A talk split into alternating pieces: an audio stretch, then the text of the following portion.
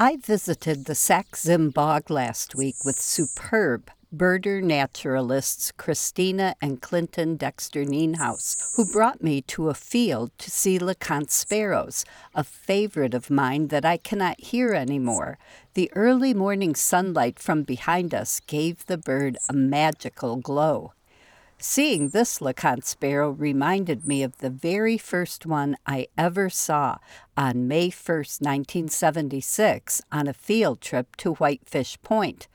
After a long, busy morning, we arrived around 1 p.m. to eat our sack lunches at the banding office. Everyone was hungry and tired, but I was way too excited to stay indoors, so I took my lunch to the gravel parking lot. The snow was still several feet deep in the woods, but the lot had been plowed, and a few sparrows and finches were picking through the gravel and weeds for bits of food. One was tinier than the others, with a soft golden orange face and breast and the most delicate cheek markings imaginable. I took in every detail. The tiny thing was as exhausted and hungry from its arduous migratory flight as I was fascinated, so I sat down on a concrete parking barrier and worked my way through the Golden Guide. The illustration and description of LeConte Sparrow matched perfectly, and I was thrilled. After drinking my fill of the gorgeous thing, I went inside to tell the others. The director of banding was at our table explaining the operations and what birds they'd banded that morning. I waited politely for a break and told them about the bird. He said that was impossible. LeConte sparrow had never been recorded at Whitefish Point before. Back then, I usually deferred instantly to anyone more experienced than me, and this man was a genuine authority on whitefish point birds. But I'd studied this bird carefully and considered every alternative, so I did something unprecedented. I insisted and offered to take him to the bird right that moment. Luckily, it was still in the parking lot. After one glimpse, he charged at top speed back to the building, yelled to the staff that he'd found a LeConte sparrow, and grabbed a mist net. After he set up the net on the other side of the bird, he instructed us to form a semicircle and slowly walk toward it to flush it into the net. When he carefully and gently extricated the tiny mite, he held it for all of us to see.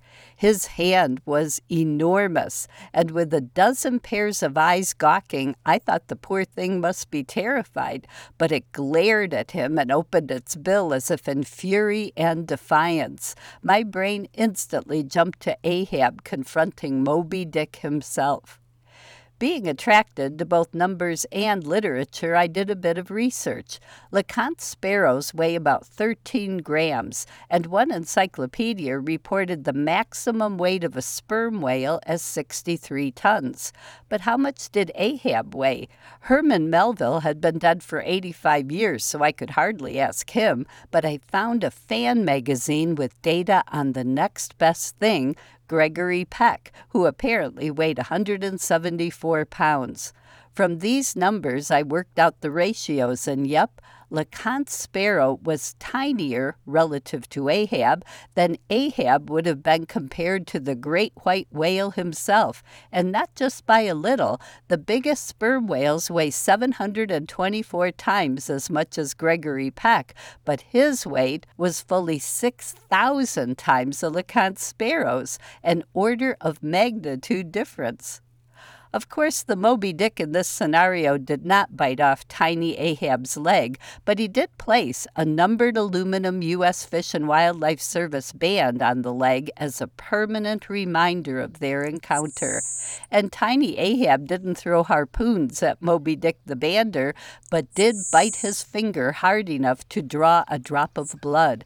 Now, 47 years later, I, the Ishmael in the scenario, alone am escaped to tell thee. I'm Laura Erickson, speaking for the birds.